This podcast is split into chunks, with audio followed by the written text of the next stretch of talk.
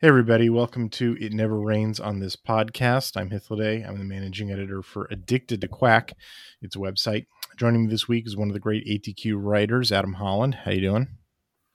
I'm doing well. Um, hoop season has come to a close for uh, one of the Oregon teams, but the other is, uh, at least for now, still alive and kicking. So it's a pretty busy week in Oregon sports. Uh, you know, even with the end of the men's basketball season, um, uh, you know, uh, baseball and softball rolls on. Uh, unfortunately, we don't have the time to to talk about them uh, this week. But just as a quick recap, uh, baseball won their series um, in pretty exciting fashion uh, up in Pullman against Wazoo. Um, uh, uh, real explosive bats uh, in that series. Uh, check out um, the the articles at ATQ recapping that series. Um, uh, and then softball uh, had a pretty exciting series. Uh, they dropped one to two against uh, Stanford when they were hosting. Stanford's the number seven team in the country, but Oregon um, took them to the wire, uh, stole a game uh, in game number two, and were um,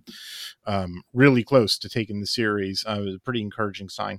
Um, and then a bunch of other sports in action too: golf, tennis, lacrosse. Um, beach volleyball, um, uh, we're doing our, our best to cover everything that we can. Uh, but this week, all the attention's been on both the men and the women's teams, uh, basketball teams in the NIT, uh, the respective NIT tournaments. Uh, let's start off talking about the men.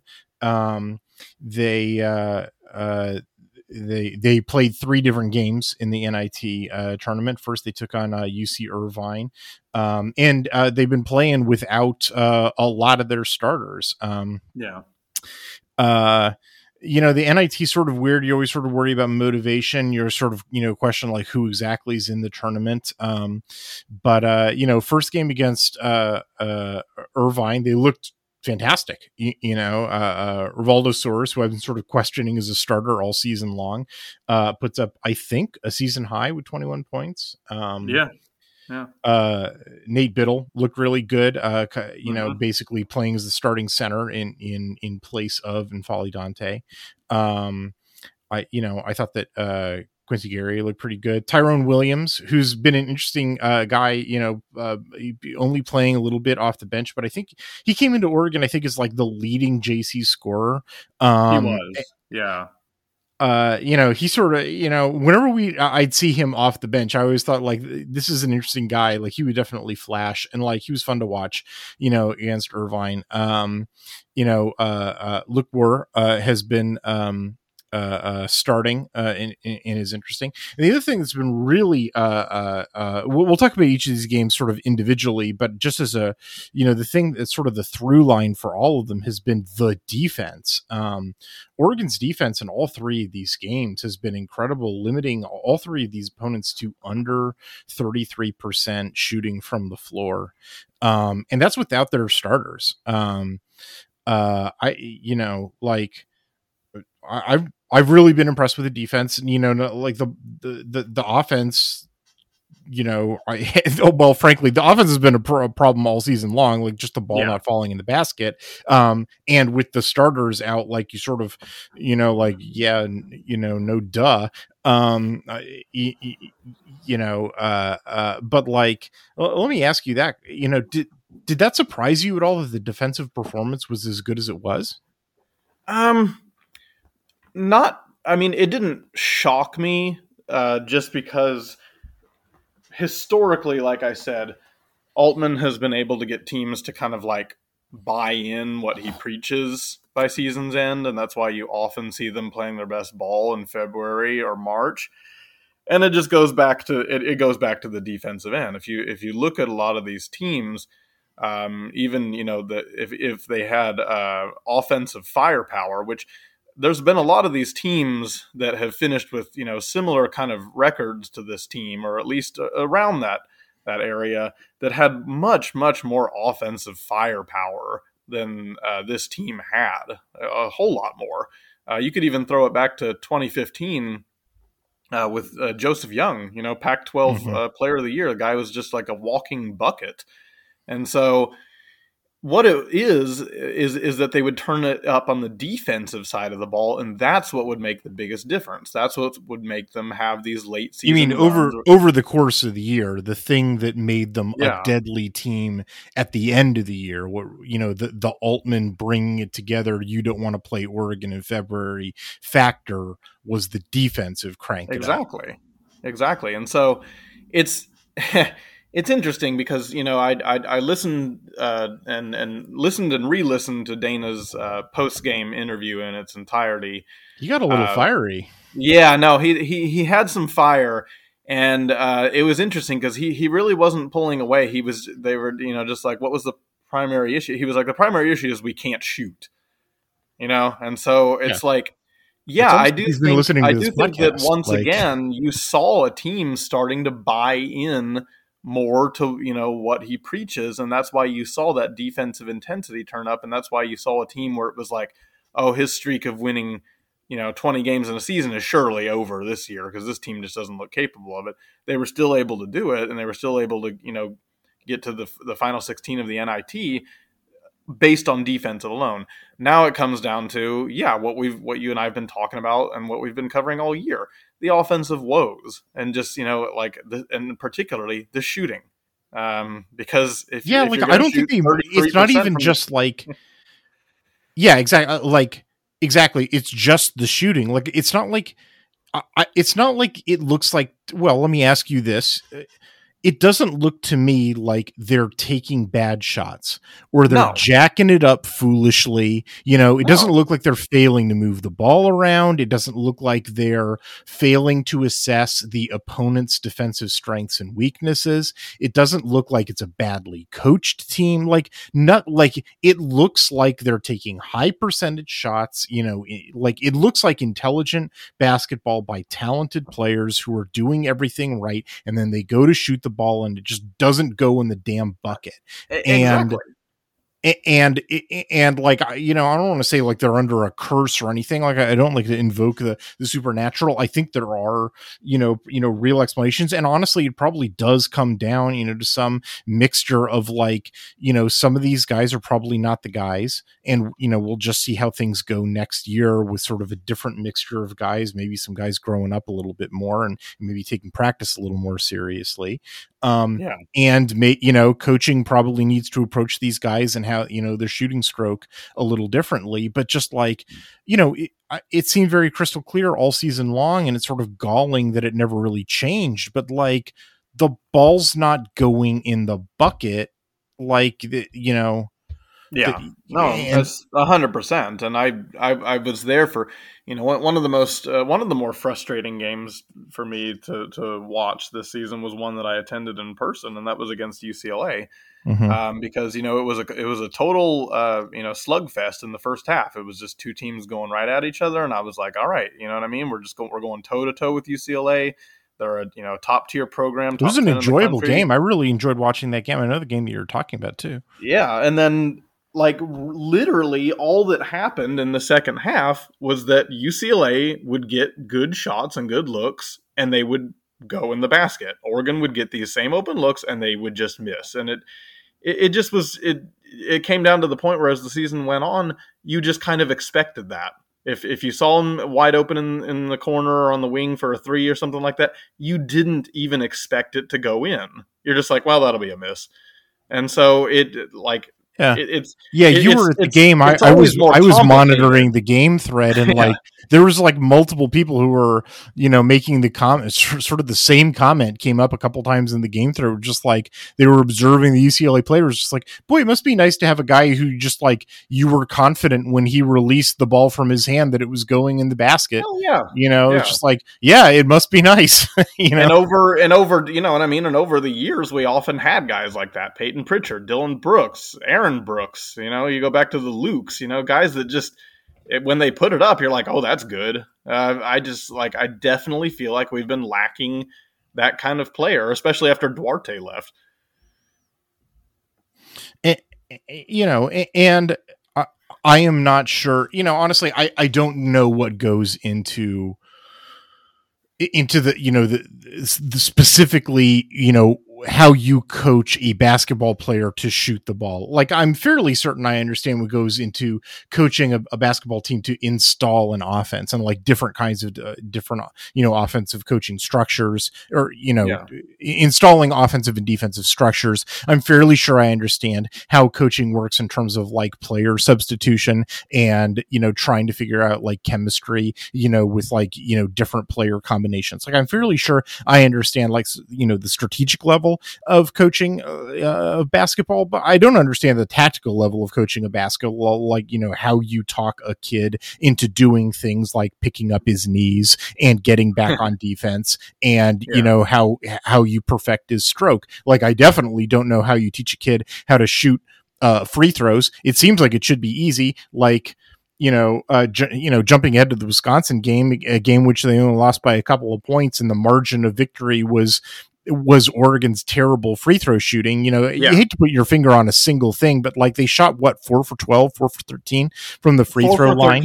third 33%, which is w- it, in a game in which they, you know, they yeah. lost by, you know, fewer than eight points. Um, yeah. And it's like, you know, in my rec league, I, I shoot 92% from the free throw yeah, line because yeah. you know I, have shot a hundred thousand free throws in my life. Like, yeah, you know, like I, I shoot better than the Oregon basketball team. No, no, they, I mean, they, they send to the I, NIT, you know, like in the same comments, I'd be like, oh, hey, put put me on scholarship for free at UO and give me a chance to play in the pros. Yeah, like I, am very confident that like I could take a foul from the Badgers and go shoot free throws.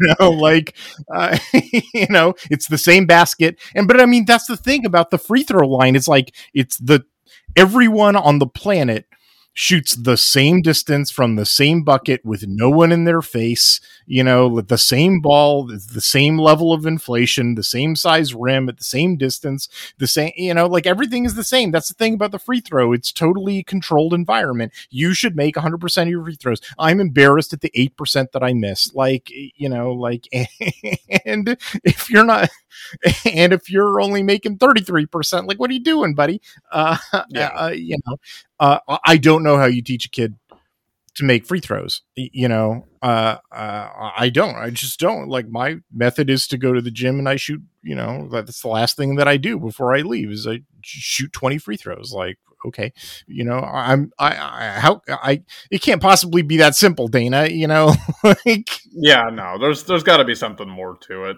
at this point. And, I mean, uh, I don't.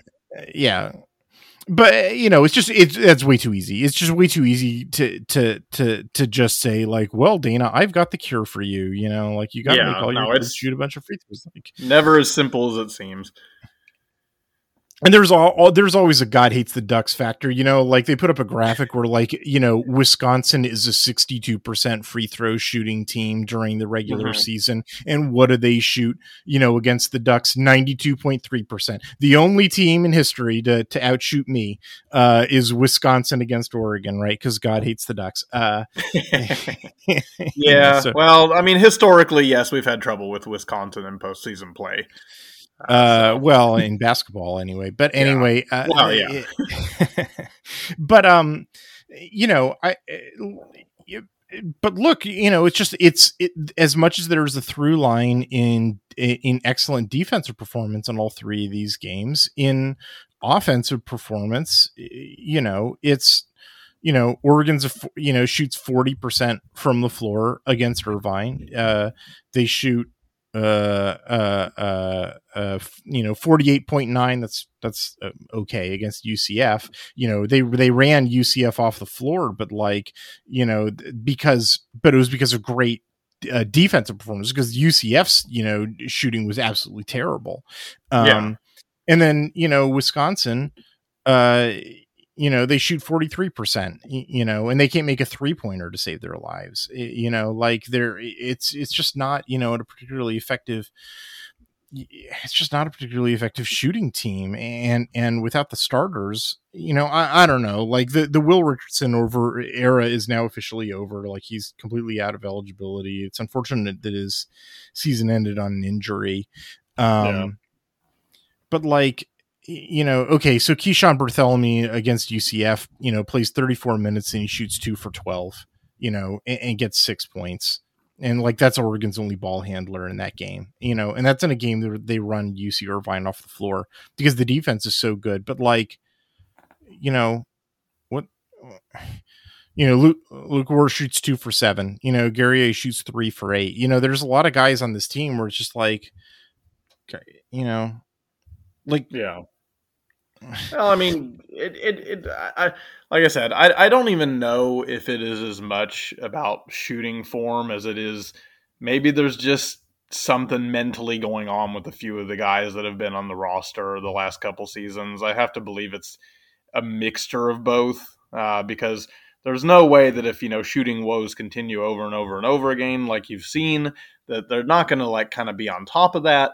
And uh, you know, there's there's just certain cases where you see some players they just can't get it out of their head and they just you know what I mean. And the interesting thing is, is the, the, the few times that I have seen Oregon shoot well is when they've jumped out to a, a, comfortable lead and they see those shots falling. Then all of a sudden it's like, yeah, no, I'm just gonna let it fly and it's gonna go in.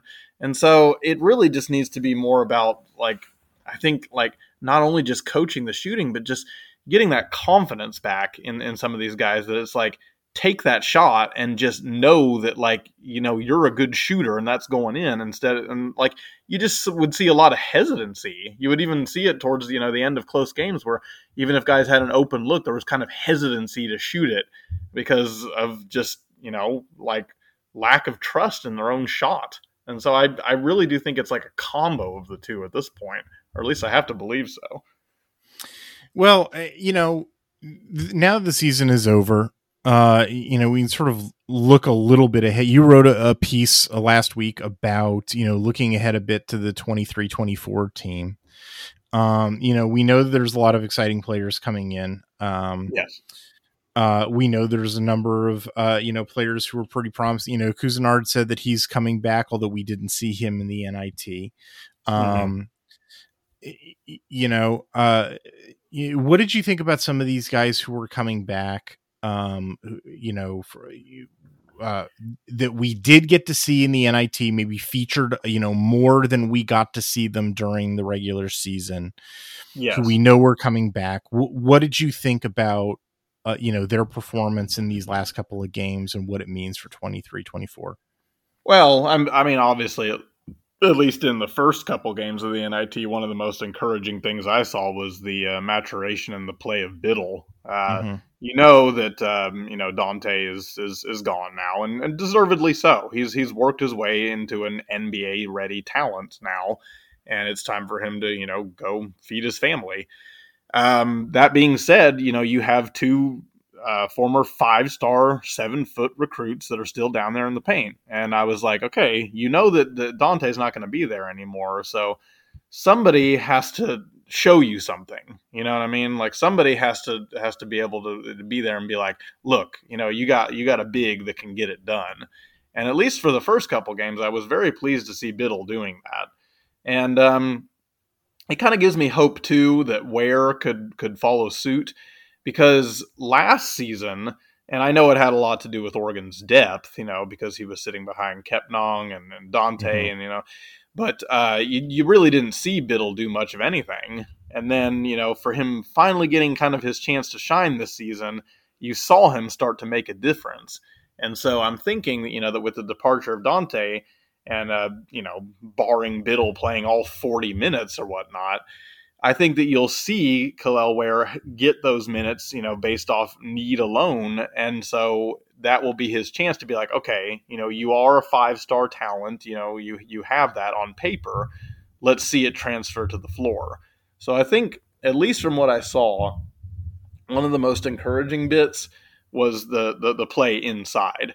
Now, as far as who else is coming back, with Couisnard, you know what I mean? It's it's it's just like you you don't know which Couisnard is going to show up, and so with him, I, I'm hoping very much so that we don't see another Will Richardson situation where it's just kind of like totally hot, totally cold, totally you know back and forth, back and forth.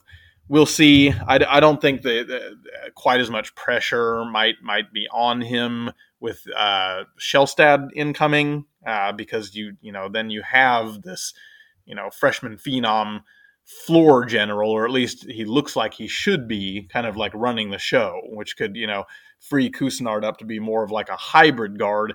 And honestly, I think Richardson often played better when he had Payton Pritchard there because he knew Pritchard was the floor general, the point guard, and and Richardson could play kind of like an off guard, and so that's encouraging to see. Uh, finally, I'm, I'm glad that uh, Lok Wur was able to get some minutes and, and and start to get some reps because that was the big question mark that I noted in my article was uh, kind of like the forward position because you know the, the only the only real consistency you'd seen the last couple years was from Guerrier, uh, who even didn't quite you know he didn't play as well this year as he did the year before, and then obviously you know you have two incoming five star blue chippers that are forwards, but it's still an uncertain because as you've seen with Bittle, as you've seen with Ware, you never quite know how that five star talent is going to transfer once they get to the D1 level. So seeing Lok Wur be able to get some more minutes, be able to like get a little more comfortable out there, gives me a little better feeling of relief um, at the forward position, which, as I noted in the article, was the biggest question mark. All right, let's take a break. Uh, we come back, we'll talk some women's hoops.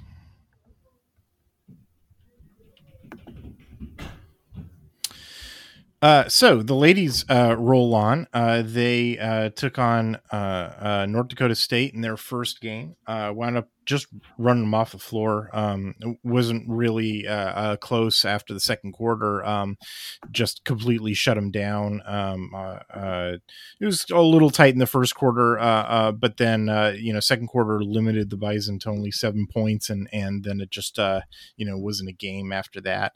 Um, uh, and you know pretty stellar defensive performance in, in the first game. And and uh, and just like the but you know the really thing that was uh, you know amazing was the offensive explosion including Te-Hina Paopao you know uh, sinking um, all three all six of her, her first six uh, three point shots.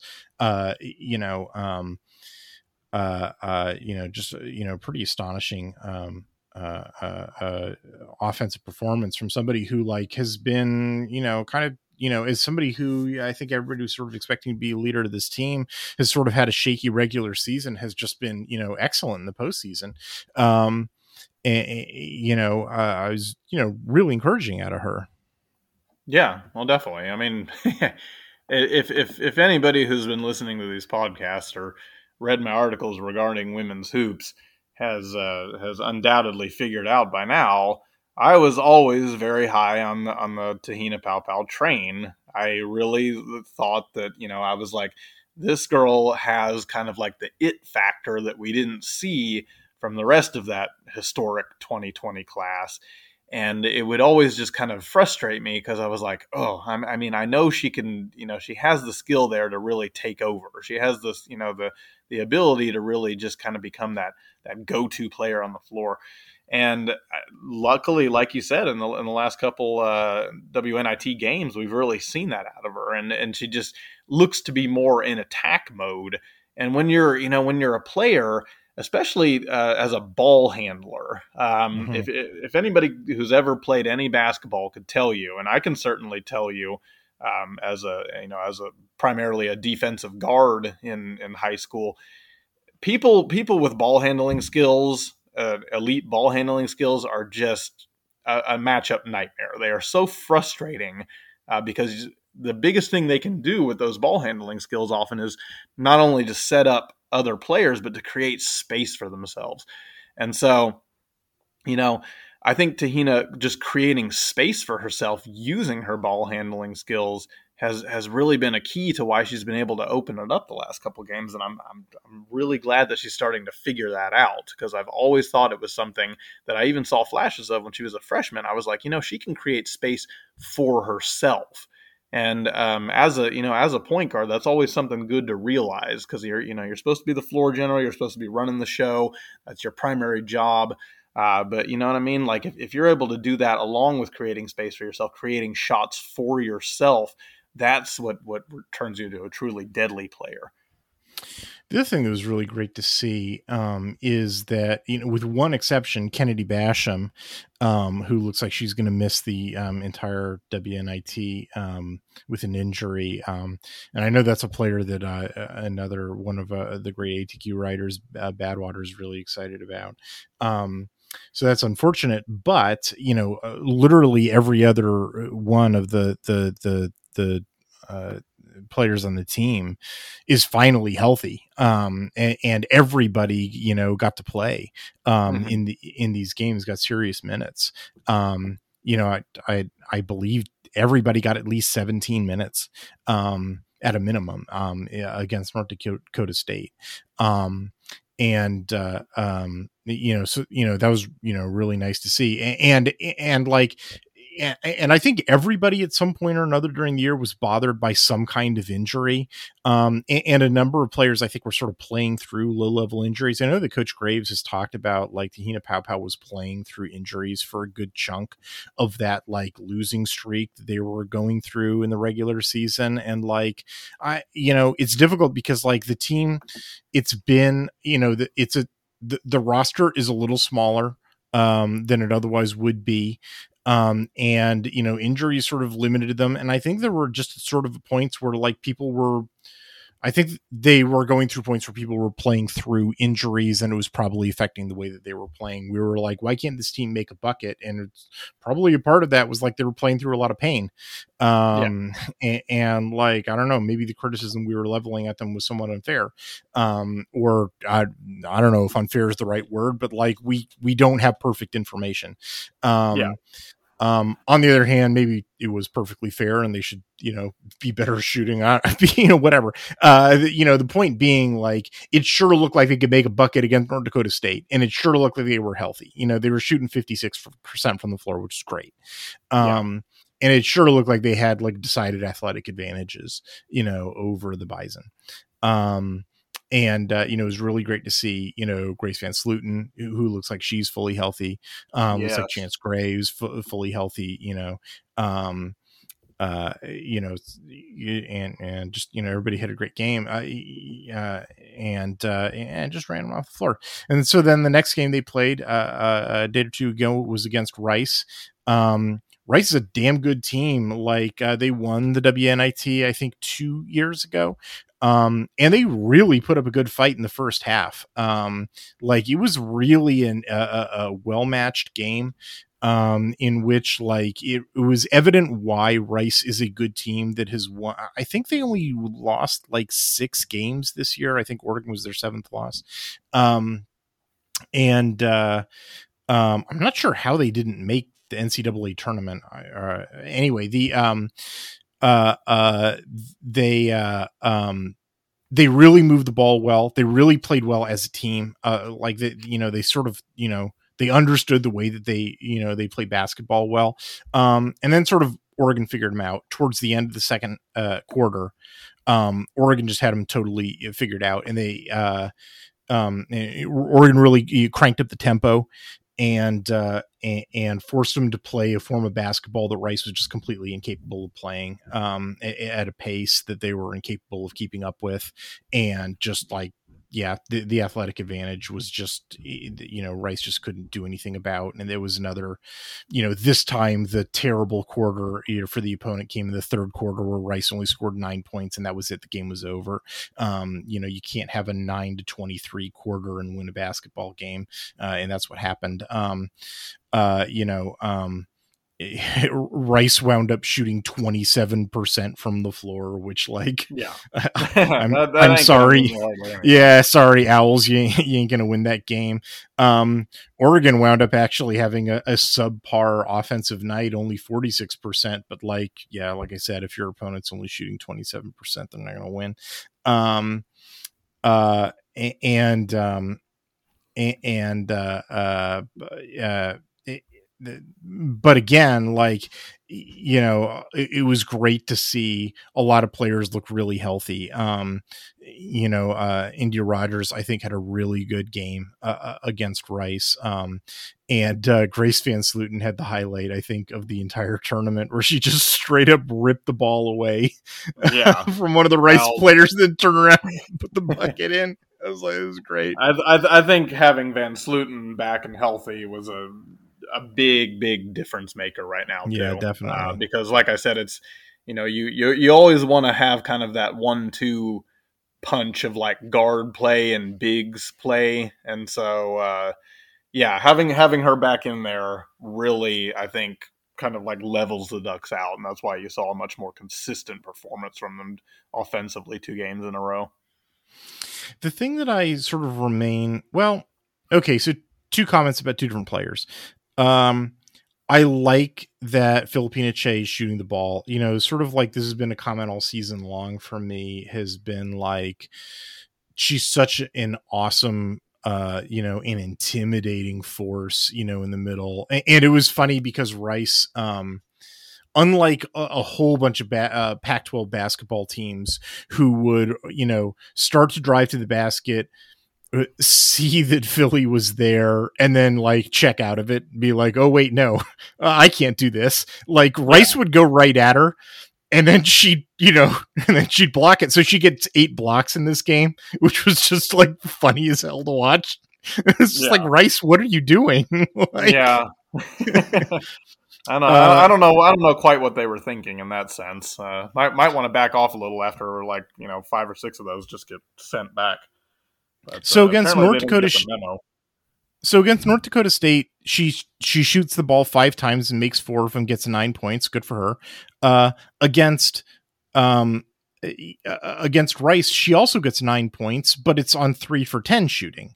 Um, uh, you know, she gets you know three out of four free throws. Uh, like I like her getting fouled and going to the free throw line and making most of her free throws. That's that's happy, and I like you know I, I like getting fouled not because I like seeing people get fouled, but because you know I don't like people being punched or whatever. I, mean that like fouls are good from a game theory perspective. Uh, you know, because it means that you're forcing your opponent into foul trouble is all I mean by that. Um, and driving to the rim means higher percentage shots. Um, uh, is what I mean. Um, but like I don't like her missing shots. Like there's you know like Philly. Okay, we've been doing this for a year. Like make your shots. Uh, like thirty percent shooting when you are like a foot away from the rim. Like come on, you know put those in. Um, and then the other thing is like Tay Hansen is over 4 from the floor. Like I don't understand. Like I, I don't like I, I Tay Hansen's like there's no. It's hard to justify Tay Hansen getting any uh floor time when her productivity is this low. Um, yeah like I, you know, I'm like I'm sorry to sort of like name and shame, but like like her just productivity is terrible. Like uh, uh I don't know, man. Like it, it's it's it's just really surprising. Um, like, and it's not like she's like. I don't know. It's not like she's getting bad looks either. Like it's just not going in for her. Uh, it's it's it's really surprising and and uh, and, and it's sort of like taking time away from folks who have way higher, you know, shot percentages. I'm I'm I'm really surprised yeah. by it. I mean, uh, seniority is always something that's uh, you know commands a little bit of respect and whatnot, and uh, but uh, yeah, bottom line is you have to you have to produce, and uh, if you can't produce, a lot of times it's time to you know make way for you know kind of like the younger uh, people behind you, and so if it if it really is that you know she's taking up these minutes uh, that could be going to, to other guards, you know, that are younger and hungrier and uh, maybe, like you said, able to put the ball in the hoop a little better, then uh, that's uh, definitely a decision that Graves has to start looking at at this point. Yeah, it beats me. I, you know, I, I, I it, it's again, you know, sort of a question of like, uh, I don't know, I, I don't know on a tactical level how you coach somebody to shoot the ball effectively. Um but like it's not like that's a one-off thing. Like it's you know it's all season long. Um and like and, and, it's not like she's a young you know like like chance gray i think has had a problem with her three point shot all season long.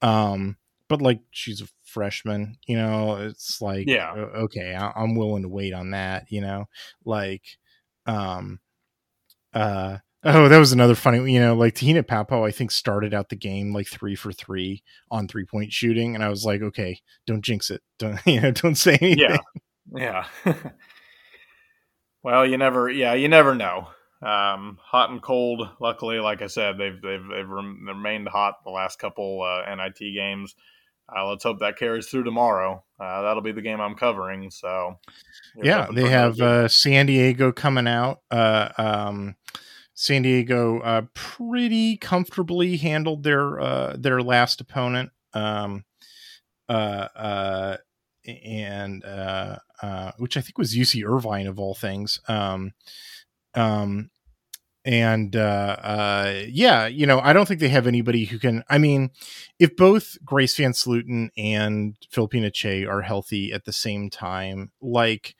they they have to go pretty deep into the tournament before they can find before they encounter an opponent that's capable of of matching up with them. Like basically, I guess the reason why I started out talking about the women's basketball teams like health level is that like Oregon Oregon Oregon's talent level and in particular their size is such that they shouldn't be an NIT team.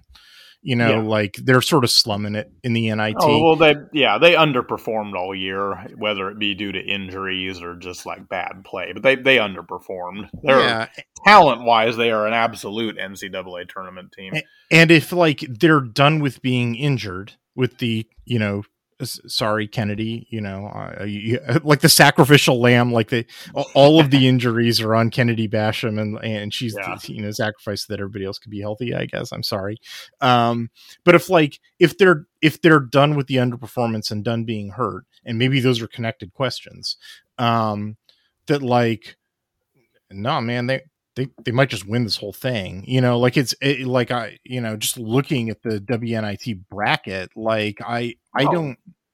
I was I was excited, uh, honestly, about both men's and women's teams' chances in the NITs because I thought both had a legitimate chance to actually win it. And um, unfortunately, like I said, just due to shooting, it didn't work out for the men. But I, I think the women still have just as good a chance as anybody. And um, yeah, well, I mean, there's you know, there's eight teams left. Here's who they are San Diego, who Oregon plays. On the other side of the bracket, it's Rhode Island, Harvard, Syracuse, Columbia. Uh, back on this side of the bracket, it's uh, Kansas State and Washington. Um, yeah. you know, and if you know if Oregon makes it past San Diego and they make it past you know the the next game, which is you know would be the winner of Kansas State and Washington, like I have a really hard time seeing them not you know. I, I really have a hard time seeing them have trouble with Rhode Island versus Harvard's winner. Uh, I, yeah. I, don't know much about Syracuse, um, I, I guess, but like you know, Oregon's probably the odds-on favorite if they're done being injured and with the the issues that got them into the NIT. I have a hard time seeing them not being the odds-on favorite to win this thing. Um, yeah. But like, I don't know, man. I should probably be knocking on every piece of wood within my orbit, having. well, I mean, it also is. Uh, uh, what is it? I think the the twentieth or, or 20, 21 year anniversary of the last time they won the women's NIT. So mm, like that. that would that would that would be kind of poetic, I guess. Uh, all right, let's take a break. Uh, we come back. We'll uh, talk about uh, Oregon's uh, uh, new offensive line transfer and the football team.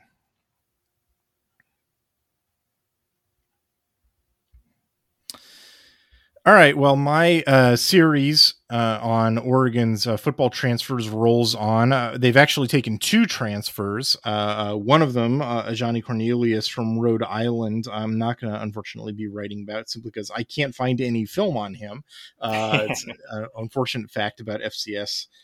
guys, there's one game that I can find. It's they played Pitt last year, um, but like you can't, I can't write a film study article based on one game because it's like it's wow. just not yeah, because Nobody knew what know, Chip what, what what what Chip Kelly was really capable of for that same reason. it's it's three hours out of his life. Like who knows? Yeah. You know, maybe his dog died that day, or maybe you know that maybe the defensive end across from him remind looks like just like a you know somebody who bullied him when he was in elementary school, and so he was you know playing out of his mind. You know, you just uh, you know like one game's just not enough.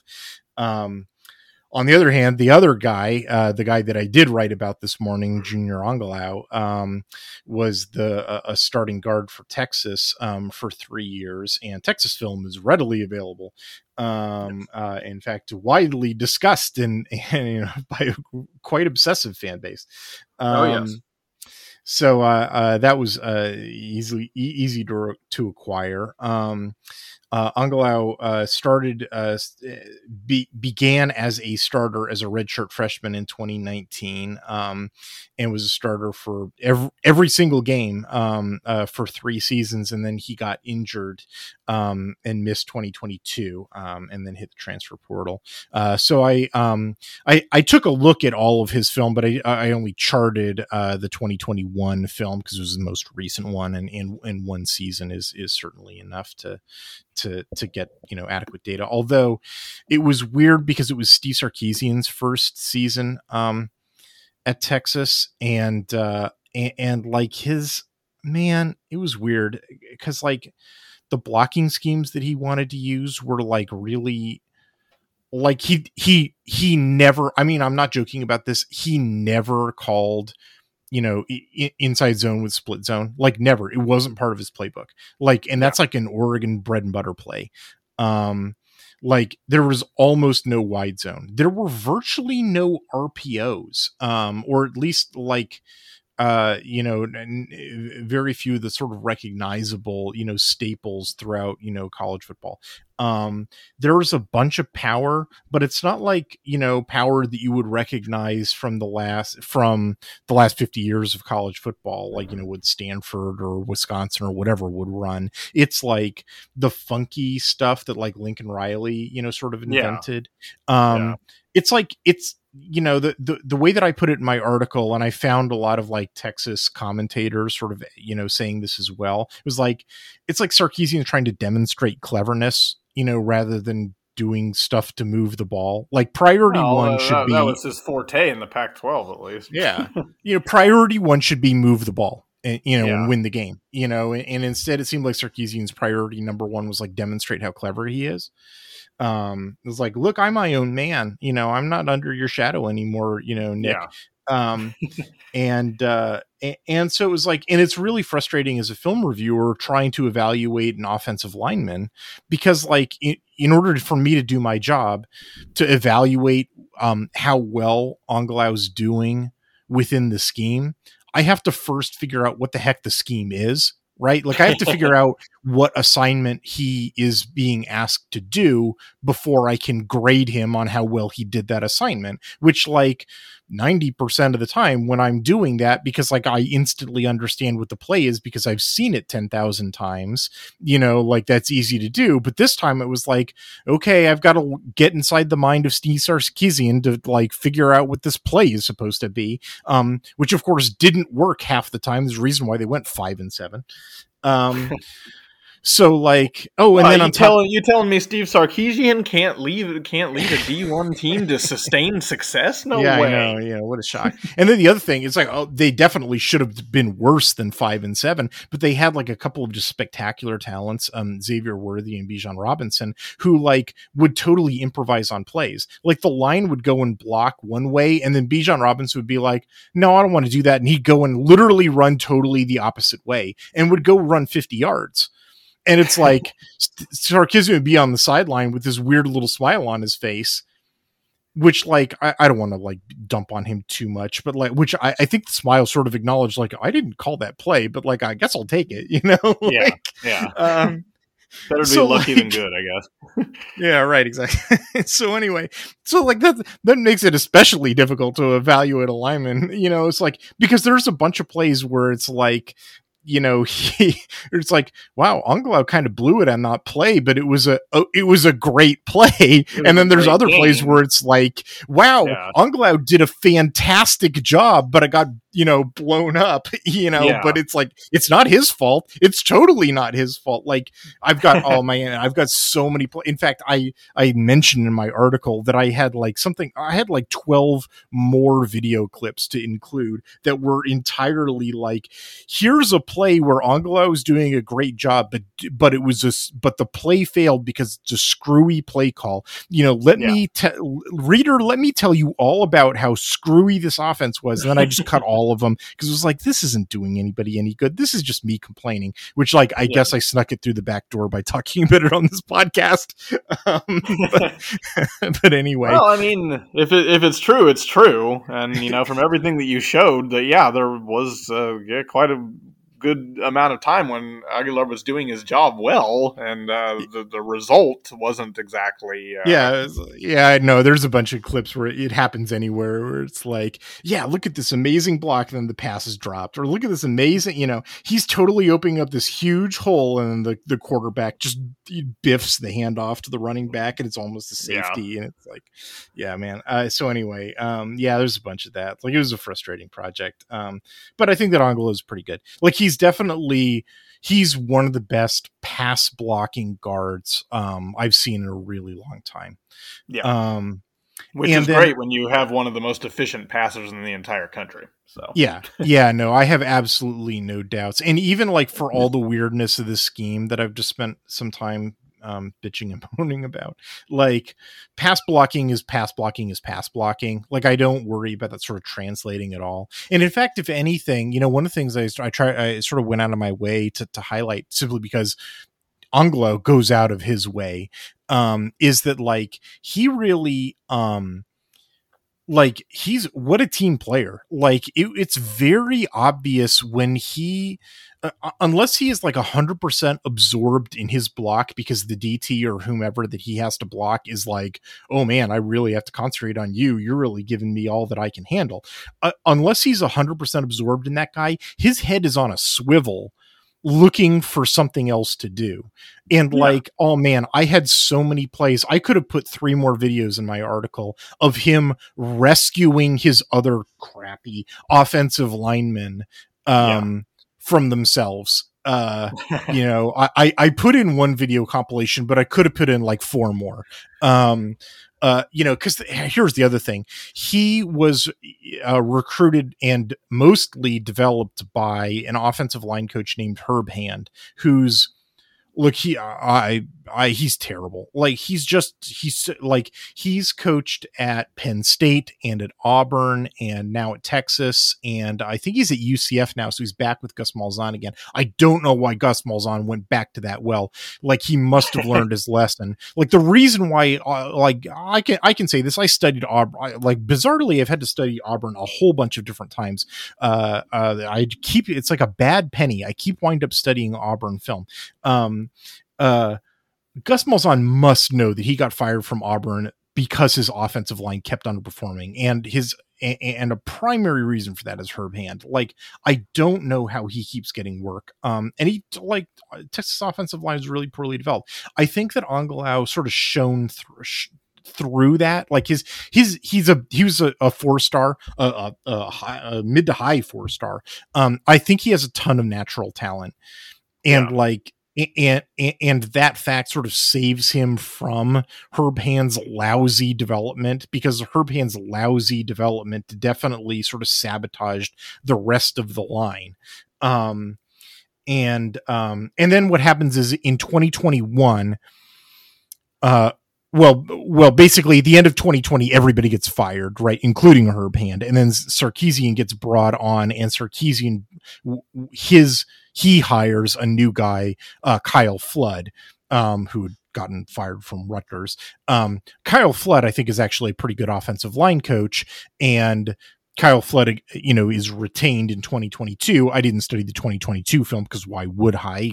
Angilau wasn't playing in 2022, Yeah. but all the Texas media that I've read has told me that, like, hey, the line's really turning around in 2022, which, like, yeah, that makes sense. An offensive line coach who's good at his job usually takes like a year, you know, in order to like reverse the badness of his predecessor. Like, that, you know, that makes sense. So, like, anyway, they I think that I think that Angilau probably had some development hiccups from hand, just not being a good coach. I think that he his you know light was uh, under a bushel by Sarkisian's you know goofy scheme, and then on top of that, his Sarkisian's blocking scheme just especially against the run is just not I think what Oregon is going to be using at all. And so like in between all those things uh, like his just his run blocking grade is pretty average for on my tally sheet. His pass blocking grade is is excellent.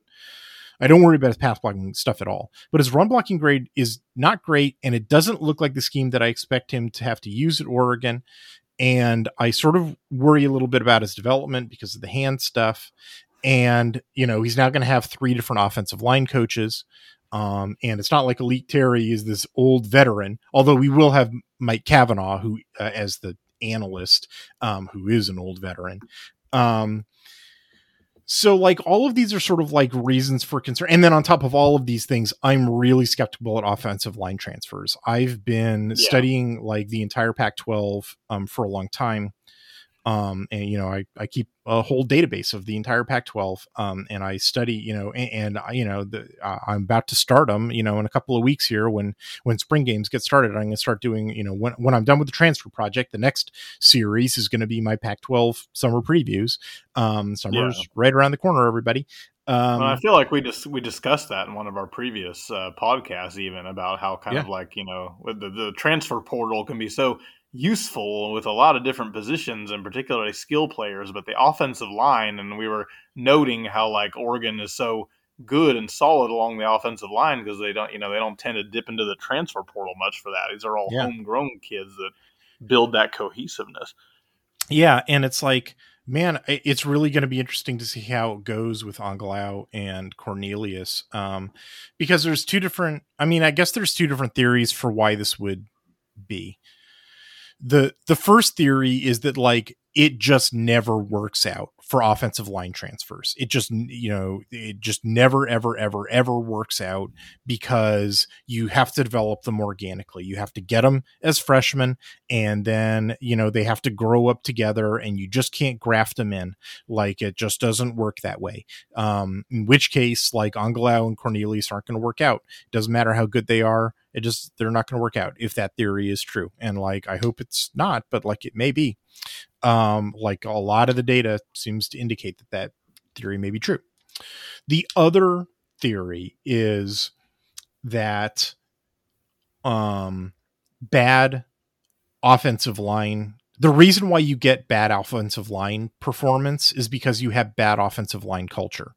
And if you have bad offensive line culture, then in inserting a new offensive lineman as a transfer into it like of course that's not going to fix it. Like he's just going to fall into the same trap as all the other guys you know? Like sort of like if you have um like if you have a flashlight that's got it that needs five batteries hmm, um and like all five of them are like kind of dead batteries um, and you take one out and you grab another battery from the drawer and stick it in there, like the flashlight's still not going to work, you know, because it's like the batteries are all dead, you know, like it doesn't, even if that was a new great battery, like it doesn't matter, you know. Um, so, but if but if that theory, you know, am I, am I making sense? You know that like oh, if yeah, you're no, I, I see what you're saying. And so, like, but if that theory is true, that would sort of explain why all these Pac-12 teams that have lousy Pac-12 offensive lines and therefore have lousy and and have them because they have lousy you know OL unit cultures and lousy OL coaches and then they get transfers who may or may not be good guys, you know, good good good players and and and and have you know some raw talent and be some clay that you could work with. But like you stick them into the that culture and it's like they don't work you know well of course they didn't because you stuck them into a bad culture. And like they didn't have any it's like you stuck a seed into bad soil and it didn't grow. Boy i'm mixing metaphors here sorry. Um anyway the the uh uh you know but if you you take Oregon, where I think they have a pretty good offensive line culture, right? And they have like good functioning offensive linemen around them. And you take, you know, a talented guy and you stick him in that, and it's like maybe he'll just flourish right away, you know, like just like if you have four good batteries and one bad battery and then you take the bad battery out and you stick in a, a, new functioning battery and like hey your flashlight works like and you shouldn't be surprised by that like maybe that uh, will be the case like I don't know, man. I guess we'll find out. Like, this is kind of going to be a new situation for me where you have, like, I think a pretty functional offensive line culture and sticking into it guys who look like they're real like I don't know much about Cornelius but like he won a bunch of awards and like Oregon wouldn't have got this guy if he wasn't like didn't look super duper promising. And then I do know a, a, bunch about Angilau, like I know a ton about him, like more than anybody should. Uh, and, and like he looks super duper duper promising. Um, yeah. And, and if it, you know, like in Oregon, I, I think has a pretty healthy culture. So if anybody can make this guy work, if anybody can make an offensive line transfer work, it ought to be Oregon. Yeah. So I guess we'll just see. Um, but yeah, we'll find out. Spring ball should help give us a little better insight on him. The other thing uh, is that he's been sidelined the last couple of practices, it, but they're taking a break, you know. Um, so maybe they're just sort of holding them out a little bit. And, and you know, anyway, the, the spring game's the April 29th. So we'll get to see. I, you know, I would project at this point that the guards, um, it's going to be. I, I, don't know who's going to be on the left, but who's going to be on the right. But like just uh, just spitballing, I, I would think Marcus Harper, um, and then uh, uh, uh, Jackson Powers Johnson as the center, and then Angilau as the other guard, and then I think Stephen Jones will be the rotational guy. Um, Sounds about right. And then you know because in terms of like my the way that I've graded these guys for the most recent season that they played, like that would be a very good. That would be a very good um interior offensive line. That I mean that would yeah that would that would straight up be the best interior offensive line in the Pac-12, and and second place would be pretty far away. Um, yeah, for sure.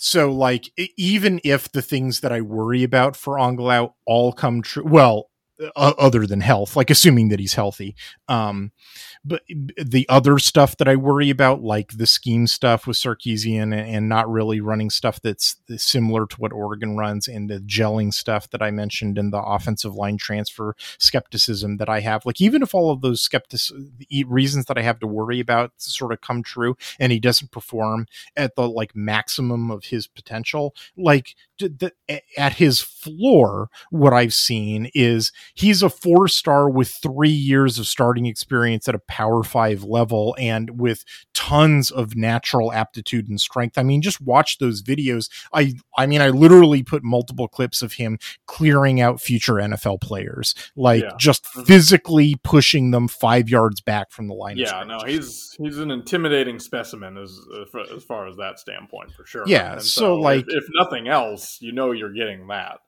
yeah so like i really um uh, in terms of like establishing his floor zero concerns i mean other than his health but like i'm always concerned about everybody's health that sort of goes without saying.